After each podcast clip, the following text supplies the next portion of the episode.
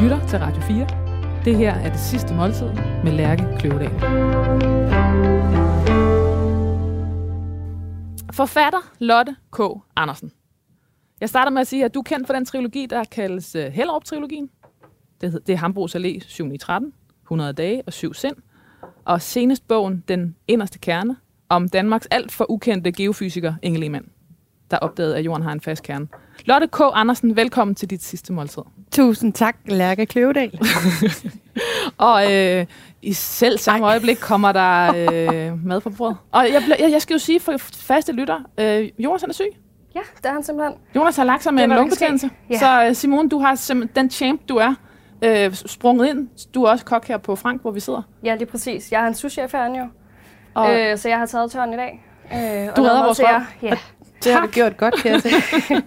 Jamen, her til at starte med, der er der en chabrachot-salat. Det er en fransk salat, som er med gedefriskost, som bliver gratineret, lidt valnødder og noget balsamico. Og så er der en grøn smoothie til, som ønsket ved siden af, Ja. ja. med avocado og lidt æblemos og en lille person lime. Åh, ja. Så tusind tak skal du have. luksus. Hvor dejligt. Lotte, hvorfor skal vi have show? Chef. År, øh, øh, ikke årets, programmets første. Det skal vi, fordi du sagde jo, at jeg måtte bede om lige, hvad jeg ville næsten. og så, så tænker jeg, hvad Jeg sagde vil faktisk ikke noget med næsten. Nej, nej, du sagde faktisk, tag hvad du vil have. Ja. Og hvor tit får man lige den mulighed. Men det er sådan noget, jeg selv vil vælge, hvis jeg var ude at spise. Ja. Og jeg forsøger også at lave det selv, men ikke lige så flot som det her. Altså, jeg, jeg elsker bare gedeost. Jeg har sådan nogle råvarer, jeg bare elsker. Og det er, val, det er det, jeg ser her. Det er valnødder, avocado, gedeost, tomater. Altså, sådan noget her, synes jeg bare er virkelig lækkert. Og er det, altså, er det, øh, hvor, hvor mødte du den henne første gang? Frankrig. Du, så jeg elsker er, fransk bistromad. Det synes jeg er sådan Der er en French hyggeligt og- connection. Ja, det Ja. kan jeg godt lide. Det, det, det er der gerne, hvis man, øh, hvis man øh, går på den her shaver, ikke? Ja. Udover det selvfølgelig også er blevet en café-klassiker. Ja. Herhjemme, ikke? Ja. Og så en øh, øh, det grønt og sundt i glas. Ja. Skål. Det, det kunne jeg bare godt lide. Det, det, det havde du bare lyst til, da du bestilte. Ja, dem har jeg noget med for tiden. Det, man har sådan lidt nogle ting, man lige er til for tiden, og dem her kan jeg bare ikke stå for for tiden. Mm, og den er helt øh, høj på syre, hvad jeg vil sige. Åh, oh, den er virkelig god. Lotte, jeg har skrevet din nekrolog. Ja. og øh, jeg har skrevet nogle overskrifter. Tre forskellige overskrifter, som jeg vil præsentere for dig. Den første, den øh, lyder sådan her. Hun havde et fænomenalt blik for virkeligheden. Forfatter Lotte K. Andersen er død. Ja. Og det her med det fænomenale blik det, er- for virkeligheden, det er fra en øh, artikel i Berlingske i 2016. Øh, den kan du tykke lidt på. Mm. Så hedder den næste. Fra whiskybæltet til dansk naturvidenskabs store kvindelige stjerne. Lotte K. Andersen skrev sine karakterer, så de kunne mærkes. Og det er jo selvfølgelig to overskrifter, der refererer til, eller to, øh, hvad skal Mhm. jeg sige, det, fortællinger om dine, de bøger, du har skrevet. Mhm. Vi, dine tre romaner fra whiskybæltet. Og den næste til dansk naturvidenskabs store kvindelige stjerne, din seneste bog om Inge Lehmann.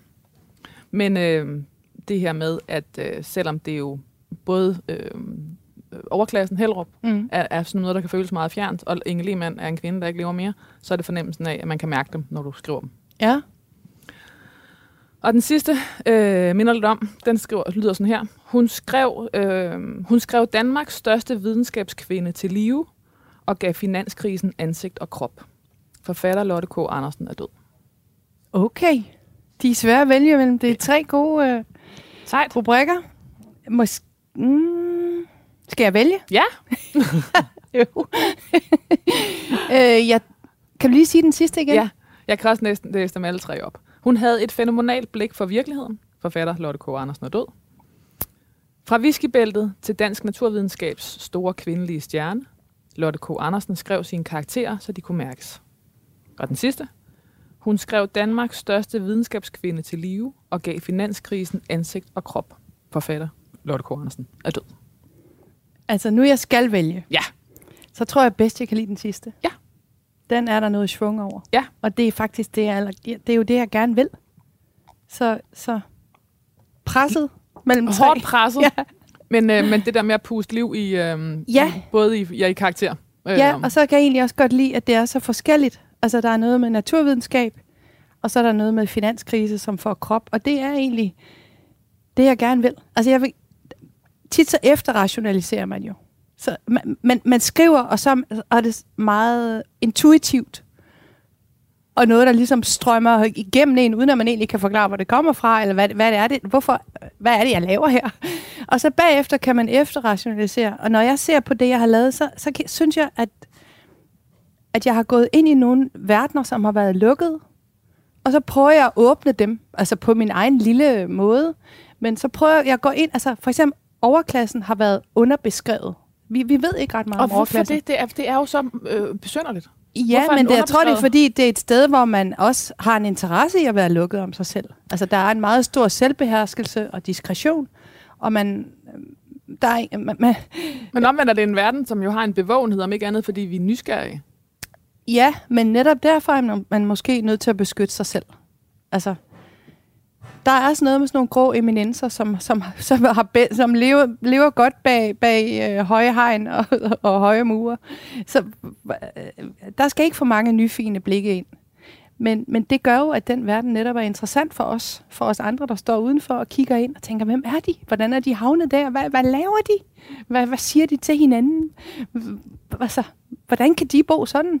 H- Hvordan er det sket? Altså, det, det er jo en, en interessant verden.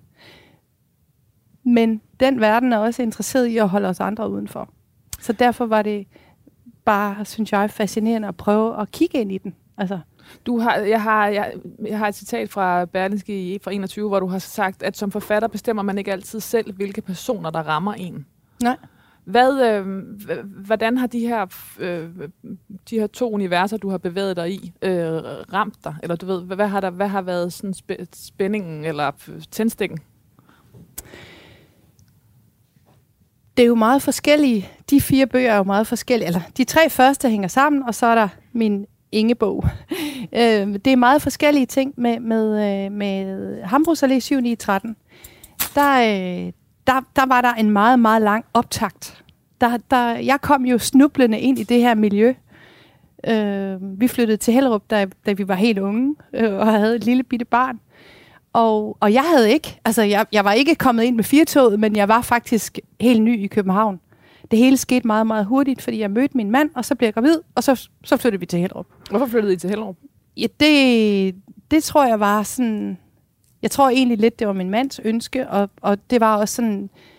Nå, men nu har vi jo fået et barn, så, så kan vi jo ikke bo i lejlighed, tænkte man. Så, så må vi jo ud, hvor der er luft og, og skov og cykelstier. Og, mm. Altså, det var egentlig ikke sådan... For mig var det ikke sådan, det må vi, for jeg var faktisk rigtig glad for at bo på Frederiksberg, hvor vi boede. Mm. Men pludselig var vi der, og, og så gik det op for mig, Og du kommer oprindeligt fra Nordjylland, skulle Ja, jeg lige at sige. det, ja. det gør jeg. Ja. Så gik det op for mig, øhm, shit, altså jeg havnet på en anden planet. hvad, hvad sker der her? Jeg kan ikke tale det her sprog, jeg, jeg forstår ingenting, eller jeg føler mig ikke hjemme, jeg var som sådan en fisk ude af vandet. Så, så, så derfor, Og som du siger, du kom ikke ind med firtoget, fordi du har også du har rejst og boet i mange okay, lande. Og, jamen altså, jeg er, ikke, jeg er ikke sådan lille nok sagt egentlig. Altså, og jeg var også 29, hvad var jeg, 30? Altså, Ja. jeg, men jeg var bare nygift, nybagt mor, og der var bare mange ting, der skete på én gang, og pludselig boede vi der. Og hvad var der med miljøet, som du synes var svært uigennemtrængeligt? Jeg synes, jeg mødte sådan en ny øh, menneskerace, der hed Homo perfecto. som der ikke var så mange af i Lille Svendstrup, hvor jeg kommer fra. Øh, og dem skulle jeg lige sådan... Jeg skulle lige finde ud af, hvad, hvad stiller jeg op med mig selv her?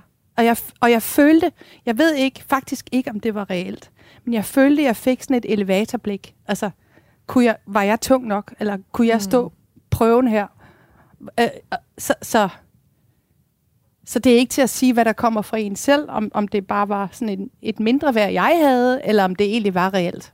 Men det, der i hvert fald er, er meget sigende omkring de første tre romaner, der foregår lige præcis i Overklassen og Hellup, det er jo, at du netop, det er jo skrevet udømmende. Ja, altså det, det var vigtigt for mig. Heldigvis kom de her bøger. Altså ja, der var sådan en lang optakt. Jeg boede i det her miljø i, øh, jeg tror, øh, 12-15 år, mange år, hvor jeg gik og tog noter i sådan en rød notesbog, jeg stadig har. Og det gjorde jeg, fordi min måde at forstå ting er at skrive om det. Altså jeg gik som sådan en øh, antropolog rundt med min barnevogn på de her små stikveje i Hellerup og prøvede at kapere, eller at aflure koderne. Hvad gør man her? Hvad siger de andre? Hvordan, øh, hvad for nogle madpakker smør de til deres børn? Hvad er det rigtige? Altså, som om jeg simpelthen var landet i et nyt sprog og et, mm. og et helt nyt miljø, og, og gerne vil tilpasse mig. Hva? og så, øh, Det er jo også en overlevelsesstrategi. det, for Ja. mig er det mm-hmm. Mhm. at skrive, at, og den her notesbog blev min måde at forstå mig selv på i det miljø, og forstå det miljø. Så, så fremmed føles det. Ligesom hvis jeg var flyttet til Afrika, eller, eller øh, Asien, et eller andet, altså et andet sted, hvor man så vil prøve at tilegne sig sproget og, og måderne, og så, så gik jeg til det på den måde. Og så på et tidspunkt, jeg har jo altid, jeg har altid vidst, at jeg gerne vil være forfatter. Altid. Men jeg har, har svært ved at få det til at lykkes. Og så gik det pludselig op for mig, jamen det her, det er jo mit stof. Det her, der, er, der er så mange gode historier her. Det er så vildt, det jeg egentlig oplever. Altså, og så begyndte jeg at, at fokusere på det på den måde. Altså, når jeg stod nede i en bagerbutik for eksempel, og hørte en kvinde i køen sige, øh, der, der har været forskellige episoder, som, hvor, jeg, hvor jeg bare tænkte, okay, det her, det kan ikke ske andre steder. Og, og, og måske kan jeg være den, der ligesom er fluen på væggen. Måske kan jeg fortælle om det her miljø. Øh, når jeg for eksempel står nede i en bagerbutik, og så er der en dame, der taler i telefon foran mig i køen, og så siger hun, jamen, øh, vi, har, vi, har, vi har en fabrik i Kina, vi har tre huse og fire børn, og nu skrider han fra mig. Og så tænker jeg bare, det kunne ikke være... s- Det der, det der, den, det at stå og sige det er helt uden blusel, stikker til en god veninde eller en mor eller et eller andet. Altså, det, øh, det Og vil ikke ske andre drama i steder. den sætning, Der er så, det er så vild en sætning. Og, og sagt helt uden, øh, altså, altså helt uden skam. Ja. Ja. Så, og så begyndte jeg at gå og samle på sådan noget. Og jeg har faktisk, jeg bruger det ikke i bøgerne. Altså, den her Nej, sætning den- har jeg ikke brugt, men, men den har netop tændt en gnist, som du siger. Sådan nogle ting. Øhm, Men det er sjovt, fordi altså, du ved, du kender jo øh, sætningen write what you know, ja, altså, som Ja. er jo sådan en klassiker, hvis man skal i gang lige Mm. meget om det er til film eller tv eller, eller øh, litteratur. Og, og på en eller anden måde, så har du gjort noget andet. Altså, øh, fordi det var jo ikke, øh, fordi du jo kom med, med blikket udefra. Altså, jeg, Ja. jeg går ud fra, Ja. at hvis du skulle skrive Write What You Know, så havde det været helt klassisk en, en fortælling fra Nordjylland, eller, Ja, eller ja. et, en, et Ja. helt andet miljø, formoder jeg. men husk på, at jeg har boet der. Jeg har været sådan lidt øh, spion i overklassen ja. i 15 år. inden jeg Det kunne din de overskrift også have heddet. Spion var spion i overklassen. Så, så, så egentlig, altså jeg kunne ikke have skrevet de bøger, hvis jeg selv var rundet af det miljø, men jeg kunne heller ikke have skrevet dem, hvis jeg ikke havde boet der. Så, så det er sådan, jeg har set på det.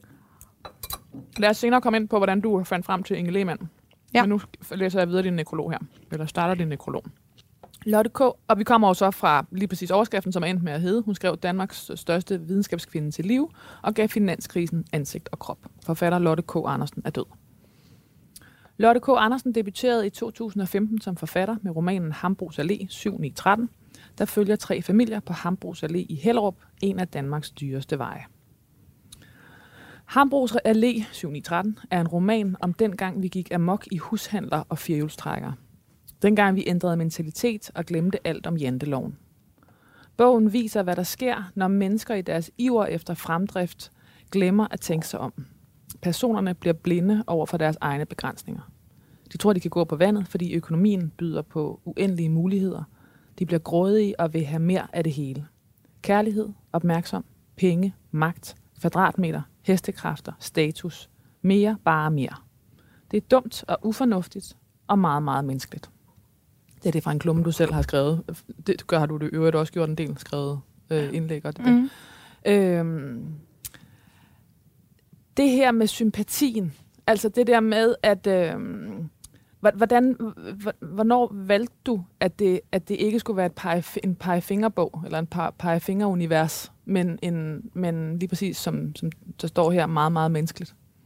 Og hvordan løste du den kode, eller knækkede mm. Du den kode? Fordi mange af de ting, du fortæller om, er jo øh, om, måske grinagtige, men jo også Ja. øh, altså, Satirisk. satiriske. Ja. Og, og der er jo altid en fin grænse imellem, ja. Hvornår satiren bliver Ja. sådan noget. Men den sætning, du lige har fortalt nu, er jo, udover at det er jo en stor tragedie, så er det jo også vanvittigt. Altså, der er noget med, at det, øh, det, det er jo ligesom det, som, som bliver ved med at gå igen. Det er fornemmelsen af, at man, øh, at man, at det kan godt være, at de opfører sig åndssvagt, din karakter, men man kan, men man kan godt forstå det.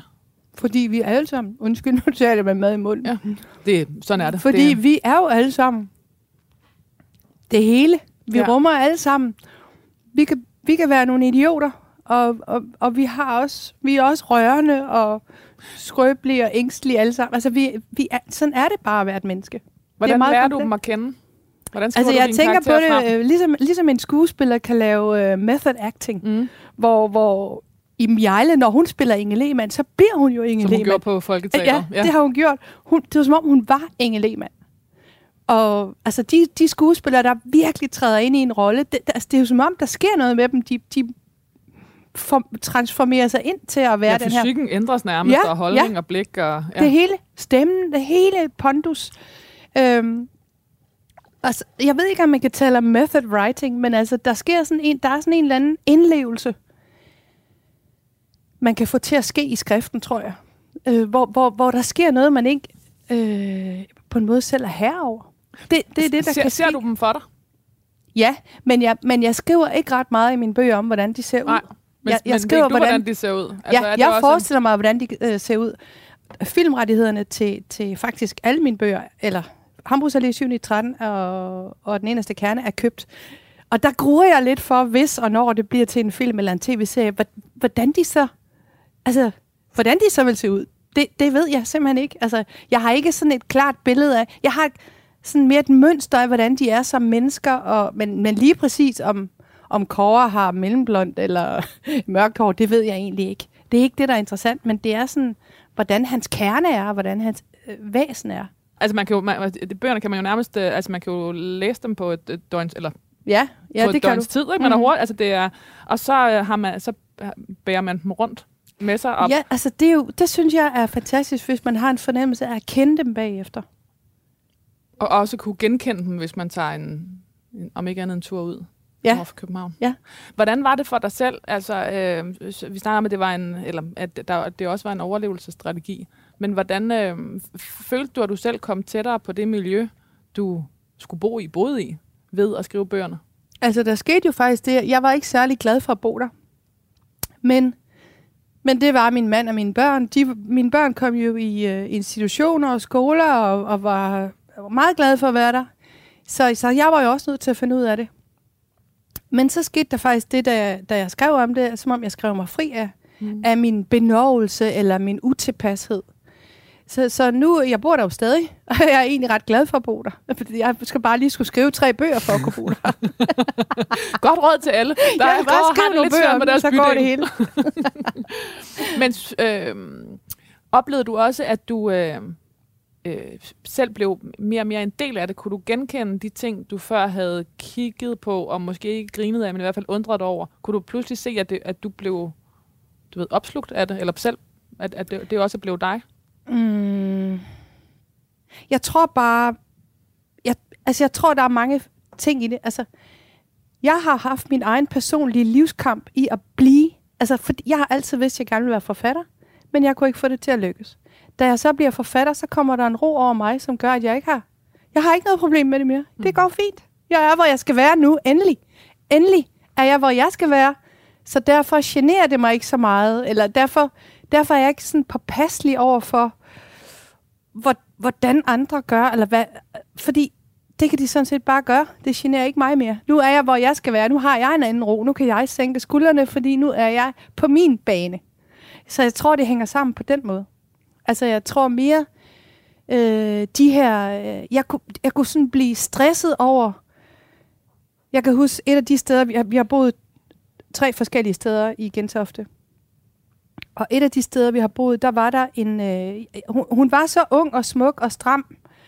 Øh, en ung pige, hvor jeg troede, det var au i huset. Men det viste sig at være moren til fire børn, der også havde en strålende karriere, som blandt andet involverede noget med at rejse over til NASA og, og designe øh, rumprodukter for dem. Samtidig med, at hun var den perfekte housewife hjemme. altså, du ved, sådan, det stressede mig, for jeg tænkte, hvordan kan hun alt det her? Jeg synes, jeg kløjs i alt i, i mit lille liv. Altså, hvordan, hvordan, altså, det er fordi, at det er jo alle alfahunderne og alfahænderne, der ligesom er samlet et sted. Det, det, er, det er folk, der virkelig... Øh, altså, det er på mange måder sådan en magtelite og toppen af samfundet. Og, og hvis det er dem, der er dine naboer, så, så kan du godt hurtigt komme til- at føle dig som lille Lotte fra Svendstrup. Lotte K. Andersen fik ideen til det velhavende romanunivers, da hun læste den journalistiske bog Hellerup, Historier fra reservatet. der indeholdt statistikker, som blandt andet viste, at kvinderne i Hellerup er de danske kvinder, der spiser mest fisk, mest fuldkorn, dyrker mest motion, er bedst uddannet og tjener flest penge. Som det er jo det, du taler om her. Mhm. med. Øh, Mhm. øh, men også øh, de danske kvinder, der er hårdest ramt af uro, angst og stress, og har det største forbrug af alkohol. Folk, der er ekstremt privilegerede, men også har en høj pris at betale. Øhm, det, altså, det er jo, udover det selvfølgelig både er, hvad skal jeg sige, jeg ved ikke, om om tragisk er det rigtige ord, men, men igen, godt materiale, var. Ja, Og også et vanvittigt paradoks. altså man, man kan åbenbart have det hele og mangle en hel masse. Ja. Det, det er jo- det, det, og det, er jo, det- er jo, altså, det rummer jo, der er jo en trilogi i det. Der, der er måske en dag en mere. Altså, Ja. Ja. Jeg afslutter lige, øh, hvad hedder det, øh, Hellerup sådan her. Øh, ordets finan, fi- ordet, I dine bøger er ordet finan, finanskrise ikke nævnt en eneste gang. Øh, men den er med på hver side, øh, fordi både opturen og krisen presser romankaraktererne og forstærker nogle konflikter, de har i forvejen. Det, det er jo, at, fordi der ikke er skrevet særlig meget om overklassen, og faktisk heller ikke er skrevet særlig meget om finanskrisen, Mm. øh, absurd nok, så er, er, er, er, er dine karakterer eller dine romaner på en eller anden måde også blevet et... Øh, altså sådan nærmest et, øh, et, et dokument, et, øh, en, en, øh, en, en fortælling, en sådan, en sådan var det. Du har også efterfølgende blevet taget til indtægt positivt for, for finanskrisen øh, rundt omkring. Ja. Hvordan er det lige pludselig at, øh, øh, at være repræsentant for, for en tid, vi alle sammen var en del af, men, men, men få af os i hvert fald forstod fra overklassens synsvinkel? øh, jeg ved ikke, om jeg føler mig som en repræsentant for det. Altså, det hele gik på en eller anden måde så stærkt, og, og det er først faktisk gået op for mig bagefter. Jeg havde jo ikke prøvet at udgive en bog før, så jeg vidste ikke, hvordan det var, men så gik, er det op, gået op for mig bagefter, at det var jo den vildeste drømmedebut. Fordi den bragede afsted, og jeg vidste ikke, det var unormalt. Nej, ja, jeg vidste ikke, det var unormalt at blive ringet op af boghandlere, der sagde, vi har ingen bøger, Kan- du skaffe nogle frie eksemplarer? Vi, har, vi skal bruge nogle bøger. Kan vi komme hjem til dig efter nogle bøger? altså, det vidste jeg jo ikke, at det var, Usædvanligt. ja, at det var øh, helt vildt. Øh, så, så jeg langet bøger ud ved, ved hoveddøren. Altså, Og så stod hende Øh. der fra NASA nok og tænkte, åh, hun har også bare så meget Ja. tur i den, hende Lotte så, Andersen. så, så, så på en måde ønsker jeg havde øh, vidst dengang, så jeg virkelig kunne nyde det og tage mm. det til mig. Og jeg, jeg fik også at vide, at, at de underviser på økonomi på Københavns Universitet, bruger man min roman, fordi at man kan jo tale i tal og formler og lavkagediagrammer om, hvad det var, der skete og, og, under finanskrisen. Men selve følelsen og stemningen og hvad det gjorde ved mennesker, kan en økonomiprofessor jo ikke stå og forklare. Og så drager han min roman ind, og det synes jeg er fuldstændig vildt. Og det ville jeg ønske, jeg havde vidst dengang, at hvad der egentlig skete, så, så tror jeg, jeg havde påskyndet det mere på en eller anden måde. Men det vidste jeg bare ikke. Hmm. I 2021 udkom Lotte K. Andersens fjerde roman, Den inderste, inderste kerne, om statsgeodat og superfysiker Inge Lehmann, der i 1936 opdagede, at jorden har en fast kerne. Den inderste kerne er både et fascinerende kvindeportræt og Danmarks kvinde- og videnskabshistorie i et. Romanen tegner et dybt interessant portræt af en kvinde, der brød med sin tids normer for kvinder, skrev Berlinske. For Inge Lehmann var enegænger, og som, som kæmpede så var i et samfund og øh, en videnskab præget af mænd, og hun gjorde det uden kvindelige rollemodeller. Øhm, på den ene side så føles det jo fuldstændig oplagt, at, at nogen skulle fortælle den historie om Inge Lehmann, som, Ja. som, øh, som jeg jo, da jeg læste den, slog mig selv i hovedet over, hvorfor fanden? Ja. Altså, hvordan kan det være rigtigt? Vi, altså, Ja. alle de her navne, vi, øh, øh, vi hele tiden kaster om os som en del af vores selv, nationale selvforståelse, øh, rummer i hvert fald ikke Inge Lehmann. Nej. Øhm, hvordan øh, mødte du hende? Jamen, jeg mødte hende. Jeg havde heller ikke hørt om hende, men så kommer min yngste søn hjem fra skole en dag og siger, mor, ved du godt, at det var en dansk dame, der opdagede jordens indre kerne? Og så siger jeg, ej, det, det tror jeg ikke. Mm. Det tror jeg, du tager fejl i. men, men alt, hvad der har noget med jordens indre at gøre, det synes jeg bare er spændende. Okay. Så jeg giver mig til at google, og så finder jeg ud af, at drengen har ret. At det er faktisk en dansk kvinde, og, og, og, og der er faktisk rigtig meget materiale om hende på nettet, så jeg kunne læse hele hendes Hun er stor i. USA. Hun er kæmpestor, altså hun er verdensberømt, men hun er ikke berømt i Danmark. Altså, hun, Det er en hardcore skæbne. Det... det, er meget mærkeligt. Og på en eller anden måde også lidt dansk. Ja, der har muligvis været noget jantelov indover. Mm. Mm. Eller noget sådan lidt små sko i Danmark, og, i, og i, ude i verden kunne man sagtens se, at her var et stort geni. Altså, forskerne kalder hende et geni. Men, men hun var... øh, Ja, hun er, hendes historie er, er bare ikke kendt her, og så tænker jeg, ah, nogen må der skrive om hende, tænker jeg så. Og så tænker jeg, det kunne da måske være, det var dig, der skulle skrive om hende så. Og så, øh, og så da, da ideen havde ligget og modnet i mig i lang tid, Så er Så du med et andet mig- projekt der i Ja, der sad jeg øh, i trilogien, der var jeg ved at skrive 100 dage, da han kom hjem på den måde fra skole. Og det er godt. Det er godt for en idé at ligge og modne. Det er ligesom øh, ost eller vin. Eller. Det er godt for idéer, fordi man ved ikke, når du får en idé. Man, man har jo mange sådan, øh, brusebadstanker, mm. brusebadsidéer. Og, og det er altså ikke rigtigt til at vide, om det er et indfald, som man glemmer hurtigt, eller det er en idé. Men idéer glemmer du ikke. De, de bliver siddende, og de vokser så større. De, de, øh, de får, og, og, og hvis de sådan slår rod i en og kaster en masse andet af sig, så ved man, det er en god idé. Så det er godt at, at gemme på de der idéer. Man skal huske at skrive dem ned. For nogle idéer kommer kun én gang. Og, og de kan være gode, selvom de så lige forsvinder for dig. Men, men, men den her idé blev siddende. Og så, og så også, tog jeg fat på den også noget år. med, der er dejligt ved at lave noget andet, ikke? Mens, det, mens det modner. Ja, så kan det lige øh, Ja. sådan øh, trække noget mere stof til sig. Og, og, du kan være, og du kan gå og læse, og så sker der også det der, der øh, når, når man sporer ind på noget, når du fokuserer på noget, eller har noget siddende i hovedet, så er det som om, så mange af de ting, du møder, handler om det. Ej, så kommer der sådan noget. Ej, hvor flot. Så det er dejligt. Nå, nu er det blevet tid til hovedretten i hvert fald. Ja. Så det er laks tilberedt, øh, bare lige lynstegt. Og så er det vendt i en marinade øh, med soja og mirin og galanke og ingefær. Som er en form for teriyaki-marinade, hvis man vil kalde det det. Åh, oh, Dertil er der været det stegt øh, pak choi, en lille smule sesam og lidt koriander. Det dufter vidunderligt. ja. Og så dertil er der en champagne til, som Ej. var den eneste alkohol, du kunne drikke, som jeg fik at vide. Jeg, jeg kan godt drikke, men det er bare min yndlings. Det forstår jeg godt. Det er klart. En gudedrik. ja, lige præcis. Ja. Nå, velbekomme i hvert fald. Tusind tak. Altså, Lotte, Ja. hvor, nu, skal vi til, ja, til, nu skal vi til Japan, eller til i hvert fald til noget... øh, Ja. Et, et, Ja. Det var dit, et, et ønske fra Ja. noget asiatisk Ja. inspireret, eller gerne japansk. Ja. Hvorfor? Jeg synes bare, at japansk mad er så smukt. Ja. Og, og det lækreste. Også i maven, ikke? Det, jamen, det er Ja. let og lækkert, og sådan et lille kunstværk. Og æstetisk. Øh, jeg synes bare, det er... Det kunne jeg spise hver dag. Sådan Ja. Det synes jeg er så lækkert. Drømmen, altså det er også derfor, man, altså, man burde bo lige ved siden af en lille japansk restaurant. Ja. Hvor man lige kunne gå ned og spise ja. morgenmad, Eller- frokost og det. Og, Ha' en japansk kok. eller have, bare have en japansk. Tænk større, jeg forstår det, jeg hører dig. Og så, øh, du skrev, at du drikker ikke så meget alkohol, Nej, det gør jeg ikke. Øh, jeg havde hjernerystelse for nogle år siden. Skål. som jo er øh, alvorlige sager. Ja, og det var øh, en af de øh, slemme. Og, øh, og så har jeg, det fik, gjorde faktisk, at jeg fik migræne. Og så har jeg måttet lære at finde ud af, hvordan jeg styrer det. Og det er blandt andet ved næsten ikke at drikke alkohol og ikke drikke stærk kaffe. De to ting Nå, kan jeg holde det nede med. okay. Det er faktisk meget længe siden, jeg har haft det nu.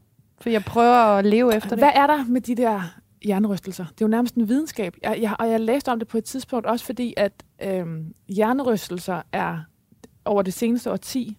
Øhm, altså der er simpelthen kommet mange, mange, mange, mange, mange flere af dem. Mhm. Øhm, Ja, måske, ja, vi tager det nok mere alvorligt.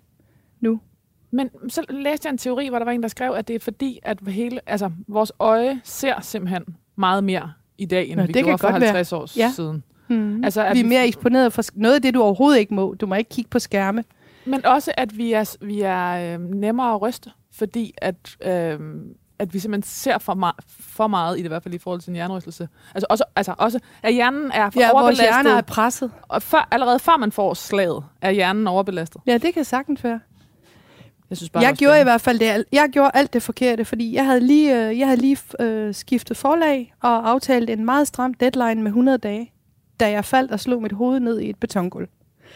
Og jeg tænkte, om jeg skal jo, jeg skal jo skrive, jeg skal jo skrive, jeg, jeg har en deadline. Og så jeg, jeg, jeg gjorde, man skal lægge sig ind i et mørkt rum i flere dage, nogle gange flere uger.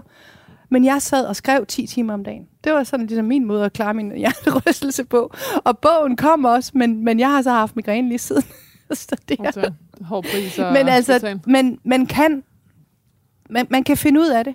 Jeg, jeg har fundet øh, nogle, en, en, en, jeg tager to små urtepiller hver morgen, og jeg, jeg, jeg holder mig fra rødvin, og jeg drikker ikke kaffe, og jeg, jeg har fundet en måde at holde det nede på. Simpelthen, du har Ja. fundet en vej Ja, i det. og det har taget mig lang tid, men, men nu går det faktisk øh, ret godt. Det kan også være, det er ved at klinge af, det ved jeg ikke. Men, men det har det været ikke, slemt. det blev ikke trigget, da du så skulle skrive igen? Øh, nej, altså jo, det kan godt være faktisk nogle gange med, med stress, at det kan presse det. det. Det prøver jeg også at undgå. Altså jeg prøver virkelig at, at, at mærke efter, hvad, hvad jeg kan. Mm. Og, og nu skal jeg heller ikke, jeg nu lyder som en helt skravl, det er jeg heller ikke. Men, men, men man kan godt prøve, at, eller jeg har i hvert fald været heldig at prøve at finde en måde, hvor, hvor jeg kan styre udenom det. Og jeg er jo også blevet klogere på, at jeg kan mærke, når det kommer. Der, der sker noget inde i hovedet i højre side bag øjet. Og så ved jeg, okay, Altså, nu, nu tager vi det stille. Øh, som om der er sådan en trykken bag højre øje, og når jeg har det, så skal jeg tage en bestemt pille og, og, og lægge mig en time i mørke, for eksempel. Og så, så kan jeg dyste ned. Så går det væk. Øhm, vi kom fra Inge Ja. ja. Lehmann. Ja. Og, øhm, og, og det der med at ligesom... Øh, fordi det, det, der jo er oplevelsen, når man læser bogen, det er jo, at udover det er jo en pissegod historie, øh, og som er vidunderligt, som du har fortalt vidunderligt, så kan jeg simpelthen... Jeg, jeg, altså, jeg, jeg tænkte hele vejen igennem den. Der er et eller andet mere i den. Der er et eller andet, hvor du har følt dig set i hende. Ja, jeg tror, der er nogle ting. Jeg tror faktisk ikke bare, man kan sætte sig ned og skrive en, en, en, om en hver historisk person. Mm. Jeg tror, ligesom, øh, ligesom man kan have kemi i virkeligheden, mm. Så kan man have kemi eller føle en særlig forbindelse med en historisk person. Og det var det, der skete. Altså, jeg havde sådan en fornemmelse af, at hun ramte mig som et jordskælv. Hun Ja. var jo jordskælvsforsker. og Jeg, jeg følte, at jorden rystede under mig, da jeg læste om Inge Lehmann. Jeg havde bare sådan et blødt punkt, eller en... Åh, jeg havde bare lyst til at øh, gå tilbage i tiden og give hende en stor krammer. Og sige, det, det kommer til at gå godt, Inge. Du, det, øh, vi kender dig. Øh, nu du får et stort monument, og folk hører om dig og snakker om dig. Og du, det, altså, hæb på hende med tilbagevirkende kraft. Fordi at hun har gået rundt i sit liv og været sådan, øh, gået lidt langs panelerne. sidder jeg og tænker på, at du så har siddet der på bagkant med din, hvad hvad hedder det, mi, øhm, øh, hjernerystelse, og, øh, og også altså, skulle skrive om Inge Lehmann, der på den ene side øh, havde en skrøbelighed, kæmpe skrøbelighed, også en fysisk skrøbelighed, Mm-hmm. Ja. øh, og som hun ligesom skulle overvinde Mm-hmm. hele tiden. Jamen, jeg, altså nu er det jo lidt... Inge Lehmann var et geni, så jeg vil ikke sige, at, at jeg ser mig selv i Inge så Lehmann. den, så den Men- vej men- går du ikke. Men der er noget med hendes kampe, hendes kampe for at blive en del af et fagligt miljø, som jeg selv sagtens kan se mig selv i. Og noget med det her med at finde sin egen vej igen. Altså, hvordan, hvordan bliver man det menneske, man kan mærke indeni, man allerhelst vil være? Hvordan bliver man den, man skal være? Og det er jo en opgave, vi alle sammen har. Hvordan kommer vi derhen, hvor vi skal være, hvor vi trives, hvor, hvor, hvor, hvor det føles en til en? Altså, hvordan, hvordan bliver vi dem, vi skal være? Det, det, det, det, det, det, den opgave har alle. At komme på plads med sig selv. Komme på plads i sit liv. Øhm, og, jeg, og jeg tror ligesom, når, når, når et barn bliver født, så har det barn sin egen kurve. Altså hvis du føder et barn på 4 kilo, så har det barn sin egen kurve. Så skal han eller hun helst veje et eller andet andet øh, tre måneder senere og et år senere. Og på, den, på samme måde tænker jeg nogle gange, at vi har vores egne bane. Vi har en bane, eller vi har en kurve i os. Hvis vi skal være glade, hvis vi skal være, falde til, hvis vi skal være lykkelige i det her liv, så skal vi følge vores kurve. Så skal vi, så skal vi ikke underpræstere. Så, eller, det, er ikke, det handler ikke kun om præstationer, men så skal vi derhen, hvor, hvor, hvor, hvor vi lige præcis skulle være. Og det skete først for mig, da, øh, da, jeg, da jeg fik udgivet mine bøger. Men hvad nu, hvis du ikke var blevet udgivet? Jamen, så Altså, tror jeg, jeg var blevet en bitter gammel dame. Det, det ved jeg. Men det er det, fordi selvfølgelig, øh, altså, du ved, jeg, jeg kunne ikke være mere enig med dig med, at, man, at, at, at det er jo for fanden, i hvert fald i den her del af verden, øh, hvor privilegierne er så massive, mm. vi Mm. ikke behøver at bekymre os om, og ikke at få mad, øh, og den slags. Men, men, men, men, men det er jo vidderligt en sætning, som er nemmere sagt end gjort. Mm. Fordi øh, i det fag, du har, som er at skrive bøger, Mm. der skal der helst være nogen, der udgiver dig, før du kan ramme din Ja. kurve. Ja. Øh, hvordan håndterede du selv øh, den modstand? Jamen, det øh, håndterede jeg ikke altid lige elegant, vil jeg sige. altså, jeg har som en af mine karakterer i romanerne, ligget meget i fosterstilling og sagt til min mand, jamen hvad med mig? Hvornår skal jeg? Mm.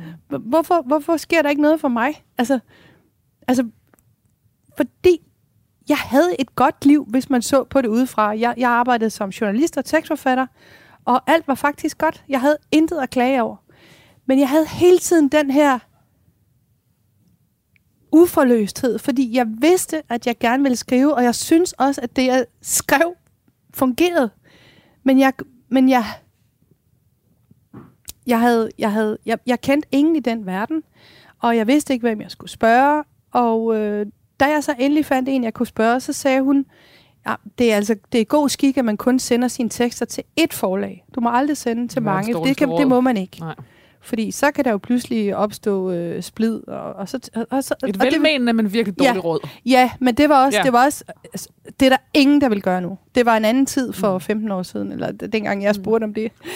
Øhm, så, så jeg var en pæn pige og sendte mine tekster troligt til et stort forlag, og, og blev faktisk mødt godt. Altså fik at vide, ja, du er havnet i den gode bunke, og, og prøv at gøre det her. Og, og det fungerede ikke. Altså, jeg, jeg prøvede og prøvede, men men det er noget andet. Altså, jeg vil sige, et af de bedste skriveråd, jeg nogensinde har fået, det er, du skal følge din egen stemme. Der er ikke nogen inde på et forlag, som du ikke engang har mødt, som bare har skrevet et brev til dig, som kan sige, hvad du skal gøre. Det, det, det aller, aller grund, grundsætningen, det er, følg din egen stemme, fordi det er den, der gør dig til noget særligt, når du skal skrive. Eller det er den, så bliver det sandt. Så, så, så, men, men det var der altså ikke. Det, det, øh, og, og jeg vil faktisk sige, da jeg fik det råd, så var der mange ting, der begyndte at falde på plads. Men, men jeg, havde en, jeg havde en lang kamp med det der, og, og, og brugt alt for mange år på det, og var dybt ulykkelig over det. Altså, det, det, var, det, er, det, var, min, det var mit store... Øh, Hvordan kunne du mærke, at du ikke var der, hvor du skulle være? fordi, altså... Jeg tror, det er ligesom en, en skuespiller, der ikke kan få lov til at komme på scenen, eller en sanger, der ikke kan få lov til at synge. Altså, man er bare... Der, jeg følte, jeg havde alt muligt inde i. Jeg havde så mange ting, jeg gerne ville og, og fortælle, eller sætte ord på, eller noget, der arbejdede inde i mig, som, som der bare ikke kunne komme ud. Og det, det er meget destruktivt. Altså, det, det har Karen Bliksen en sætning med, at, at hvis ikke dyret, altså øh, en hjort, tror jeg, må det være, ja, ja. hvis ikke, hvis ikke man, man bruger øh, de her, det her gevir, øh, så, så vokser det indad og, og dræber dyret. Altså, det, altså, så, altså, jeg tror faktisk, det, det er en meget... Hvis du har sådan en skabertrang i dig, og du ikke kan få lov til at bruge den, så kan man blive ret udslugt. Altså, det tror jeg faktisk er virkelig vigtigt. Og, og det kan være skabertrang på mange måder. Det kan være, at man har lyst til at male, eller strikke, eller bage, eller, men, men, men det er en meget stærk kraft ind i en, som du ikke bare kan holde nede. Men, men den kunne så heller ikke holdes nede. Fordi på et tidspunkt tænker jeg bare, okay, nu stopper vi. Så nu, nu skraber jeg ikke mere på døren. Nu vil, jeg ikke, nu vil jeg ikke bede om mere, nu gør jeg det bare selv. Og så lavede jeg en blog, så sendte jeg mine tekster ud.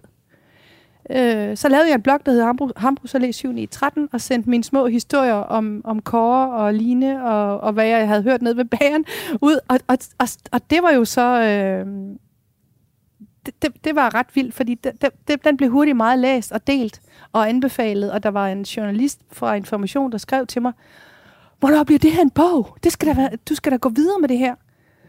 Og, og jeg har også oplevet ret stor generøsitet, hvor, hvor netop folk anbefaler og hjælper. Og, øh, så, så det er også lidt med at stikke hovedet ud af busken så. For jeg har altid været hemmelig. Mit, mit, skriveliv har altid været hemmeligt. Jeg, da, jeg, da jeg boede hjemme hos mine forældre, låste jeg altid døren, når jeg skrev. Altså det har været også skamfuldt. Og det har også været skamfuldt, at det ikke lykkedes. Det var helt vildt pinligt at sidde der og løs på noget og have tusindvis af sider, som ingen gad at læse.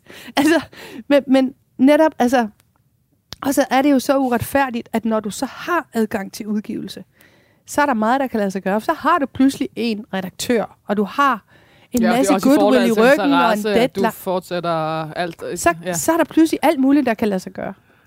Men det er det at nå igennem det nålehul, som er det svære. Det er et fint billede, det der med at have låst døren, før man skriver. Ja. Fordi det er jo også flovt. Altså, Eller det var det i hvert fald der, hvor du kom fra. det var det. Ja. ja. Men det er også I- flovt at være en eller- uudgivet forfatter. Føle sig som forfatter, men ikke har udgivet noget. Det, det er flovt.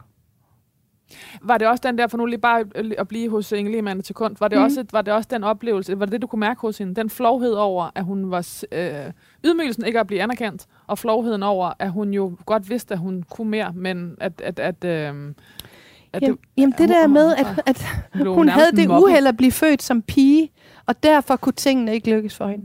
Hvis man sammenligner hende med Niels Bohr, de to er næsten jævnaldrende. Og møder Så- os, øh, også, hinanden, også i bogen. Øh, Ja. ja. Ja, for de var bekendte. Ja.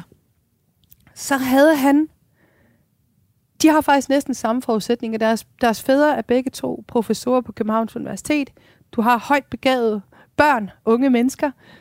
Og, og hvor han har sådan en bred, lige motorvej foran sig, hvor han bliver hjulpet. Muligheder. Fra han ja, er helt- motorvej. Fra han er helt lille, bliver han hjulpet frem med, og, og da han kommer til Cambridge, er det med et solidt øh, Carlsbergfond øh, stipendie i ryggen, hvor hun selv må få det til at lykkes, og der findes en masse breve om, hvor hun skriver frem og tilbage om det her ophold, og må selv betale det, og, og, og, og, og må så rejse hjem, fordi det er alt for hårdt.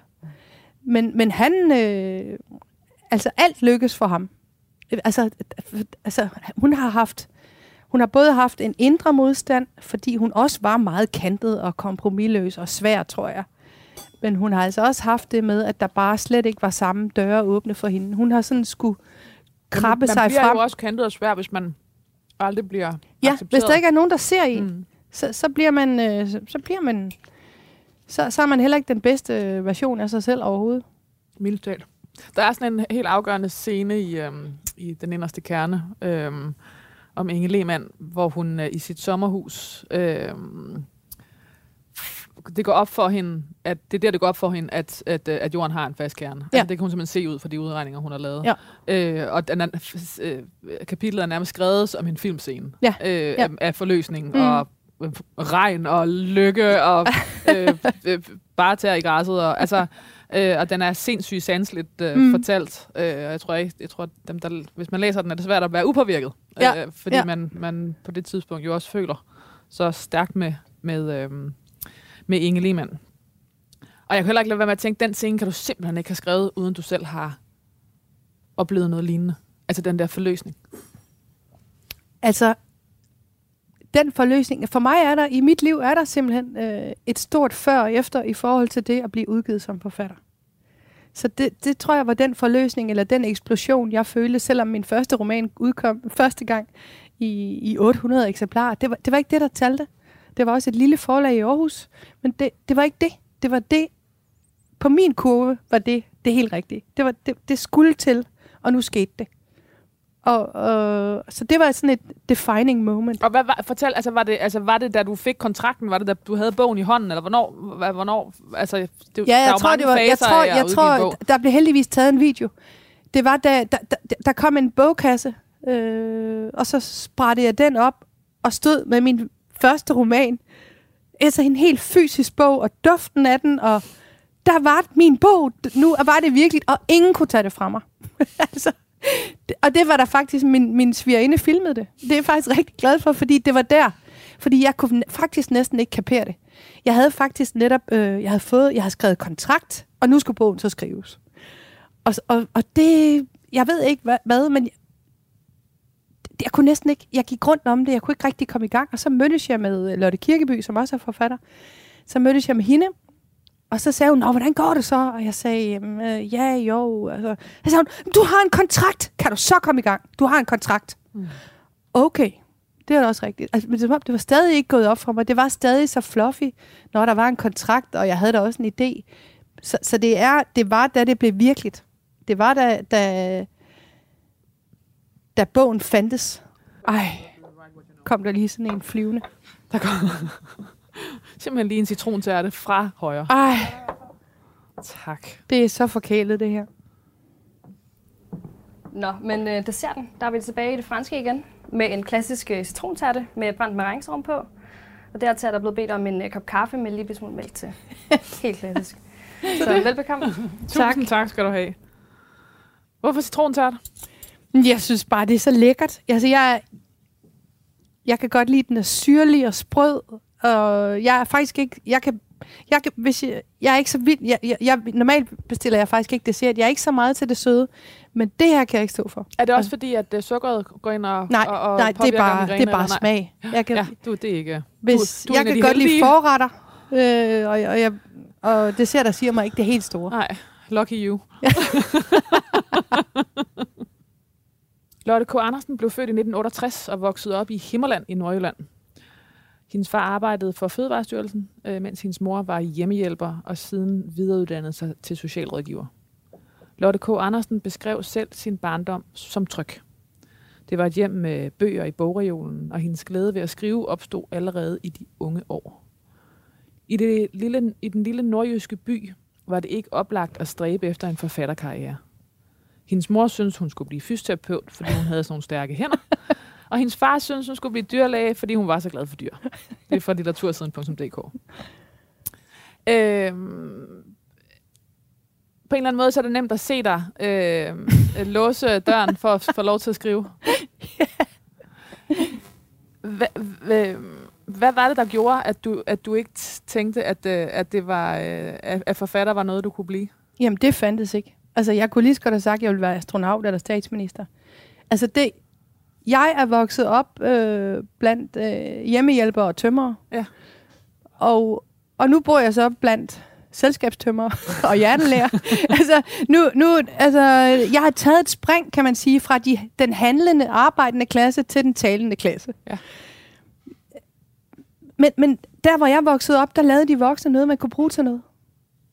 Hv- Hvis jeg havde sagt, jeg vil gerne være forfatter, så havde folk der sagt, kan, så ro- rolig kan du være her, slap af, og nu skal du ikke. Man skulle ikke stikke næsen for langt frem. Var det det noget, var- du fik at vide? Øh, ja, og jeg tror faktisk, at det var, som forældre, beskytter du jo dine børn. Altså, det, det, det, øh, så, så prøver du at gelejte dem hen i den rigtige retning. Noget, der er godt for dem. Og det havde simpelthen været for mærkeligt. Jeg kendte ikke engang en journalist. Jeg kendte ikke nogen, der skrev. Der var, jeg kan huske i den her by, der var der en enkelt kunstmaler. Han kaldte sig kunstmaler, eller man sagde sådan kunstmaleren, og så er det sådan med nedadhængende mundvig og, og hævet øjenbryn. Øh.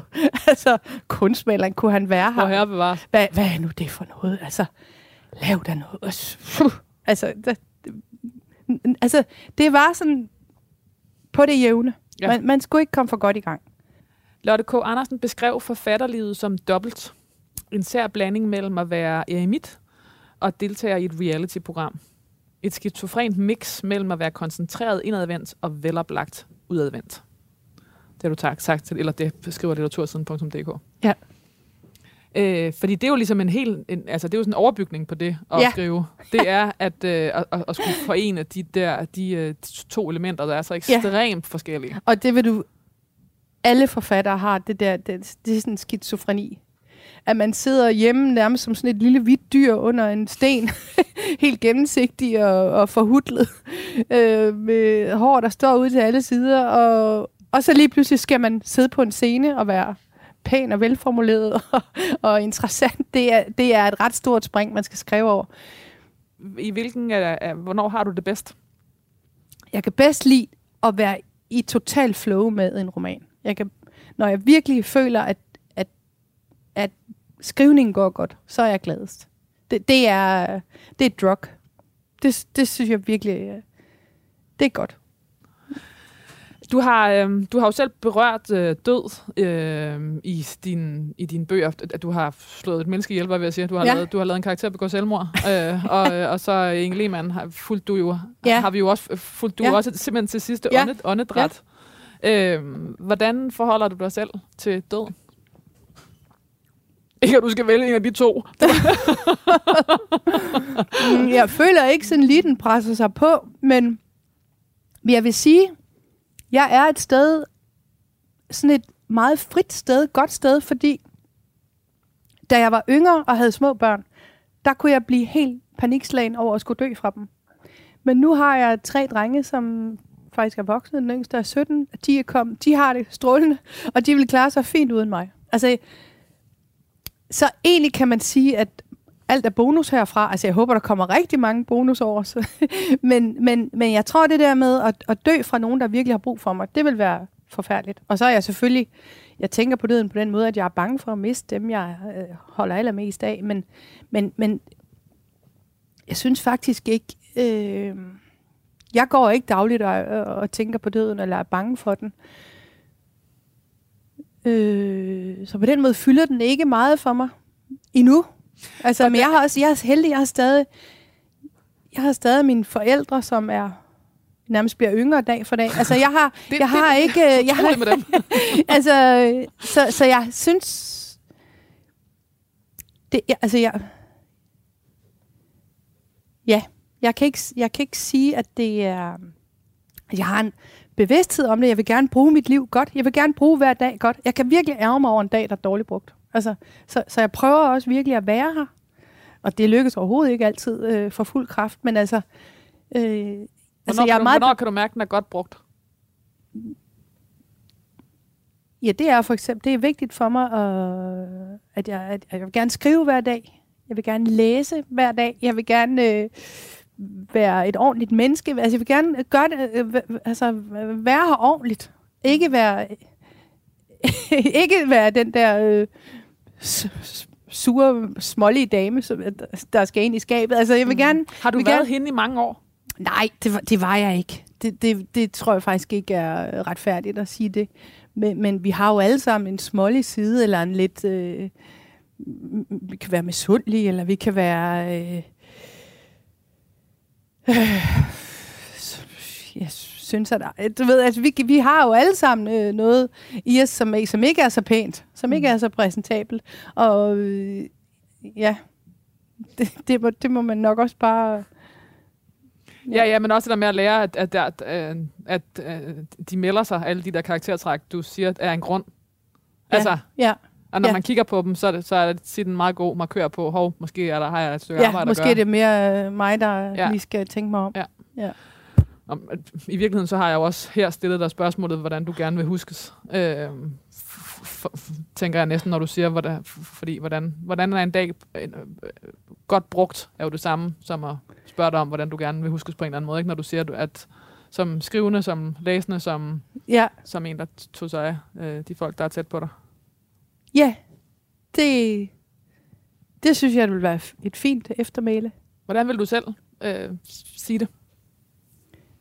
Jeg kan også spørge dig, hvad skal der stå på din gravsten? Ja, øh, jeg tænkte på, at man kunne skrive tak for det hele. Og så flot som et udråbstegn. Det må man jo helst ikke sætte ret mange af i ens liv. Helst kun tre, tror jeg det er. Det, Men jeg vil det, det fik bruge- jeg seriøst stress over, for da jeg læste researchen om dig. Og jeg, jeg blev faktisk lidt i tvivl om, om det var et citat, du havde lavet, eller... Jeg så en norsk forfatter Ja. skrive, at øh, man har tre, man må sætte tre udråbstegn i sit liv. Og, men der tror jeg, jeg vil sætte et Altså fordi, at der er få ting, der er så... Øh, ops, det, det, det, det forstyrrer jo. Altså hvis teksten er, er, er god nok i sig selv, så behøver du ikke et udråbstegn. Den vil jeg lade gå ud til min mor, der ikke kan skrive en sms uden Nej. 45 Nej. udopstegn. Men, men, men det behøver hun ikke, fordi hvis, hvis, hvis hun ellers har fået sagt det, hun gerne ville, så behøver hun ikke at sætte streg under på den måde. Ja, Men lige der på gravstenen, så er det Ja. udopstegn øh, det, det, passende. ja måske. Forhåbentlig. Ja, Forhåbentlig dør man med udopstegn. ja. Og Eller et stille prik, prik, prik. ja, der må også gerne være et hjerte. Jeg kan godt lide hjerter. Det er så universelt, ikke? Jo, og jeg, Og det vil kun jeg kommer også godt. til at sætte alt for mange af dem i mine beskeder, men jeg mener dem. De kommer, jeg mener dem. Det er ikke bare emoji-eufori. Lotte K. Andersen efterlader sin mand, sin mand, der ville hende det godt, for jeg mm. lyst til Mhm. at sige, direktør. Er, er direktør den rigtige til? Nej, ikke mere.